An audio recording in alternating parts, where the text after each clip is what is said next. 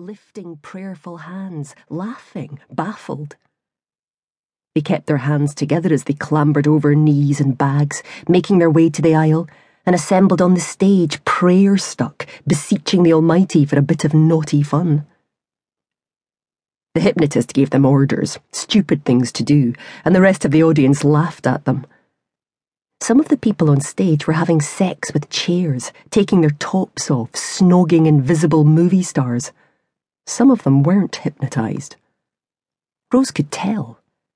They were pretending so they could get up on stage and act stupid and get attention or something. It was a lie they all agreed to tell each other. When Sammy looked deep into her eyes and said they were doing it for the money, she pretended like she was hypnotised. Love you too. But Rose's hands came apart in the dark.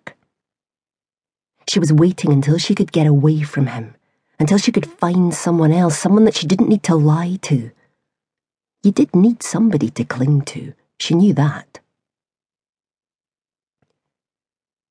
She looked out at the street of pubs and clubs, where pals and cousins and sisters and workmates had met and spent the evening together.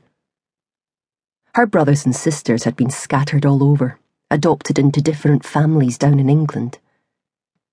It wasn't even that long ago, but she couldn't remember all of their faces properly. She didn't miss the responsibility, the weight of them all. She watched them leave, relieved. They wouldn't miss her, she was sure. Wherever they went would be better than where they'd been. They might do all right in a new place. She let them go. Rose had been twelve and a half, too old for adoption, she knew that. People wanted to adopt fresh kids, and she wasn't that. Everyone else had someone. They weren't even grateful.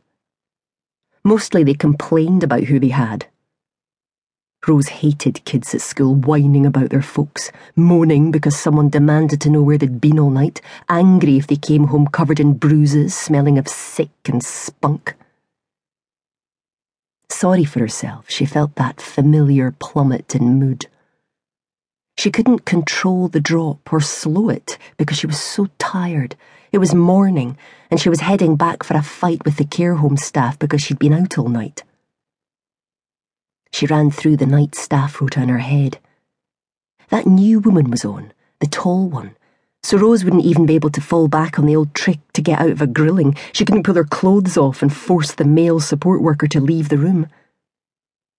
The staff were always calm. She hated that. They never raised their voices or got excited or screamed because they loved you. Sammy screamed and shouted. Sammy's mood rose and fell, swooped and died from extreme to extreme. That's what first made her notice him. He stopped her on her way to school and said she was beautiful, and she got embarrassed and told him to fuck off. The next day he was there, waiting to see her.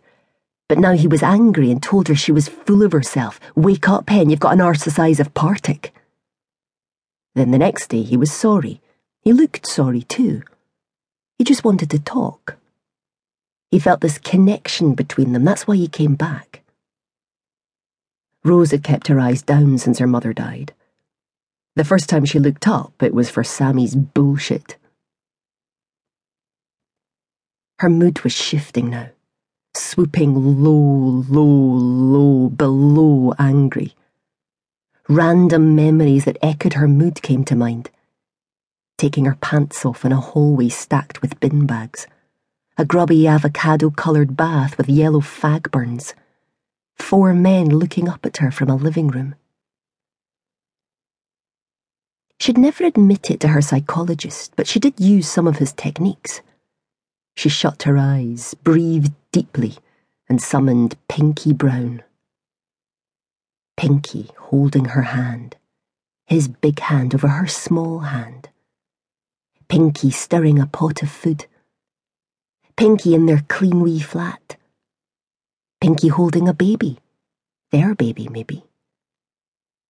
It worked. The breathing and the images shifted the tar black mood. The psychologist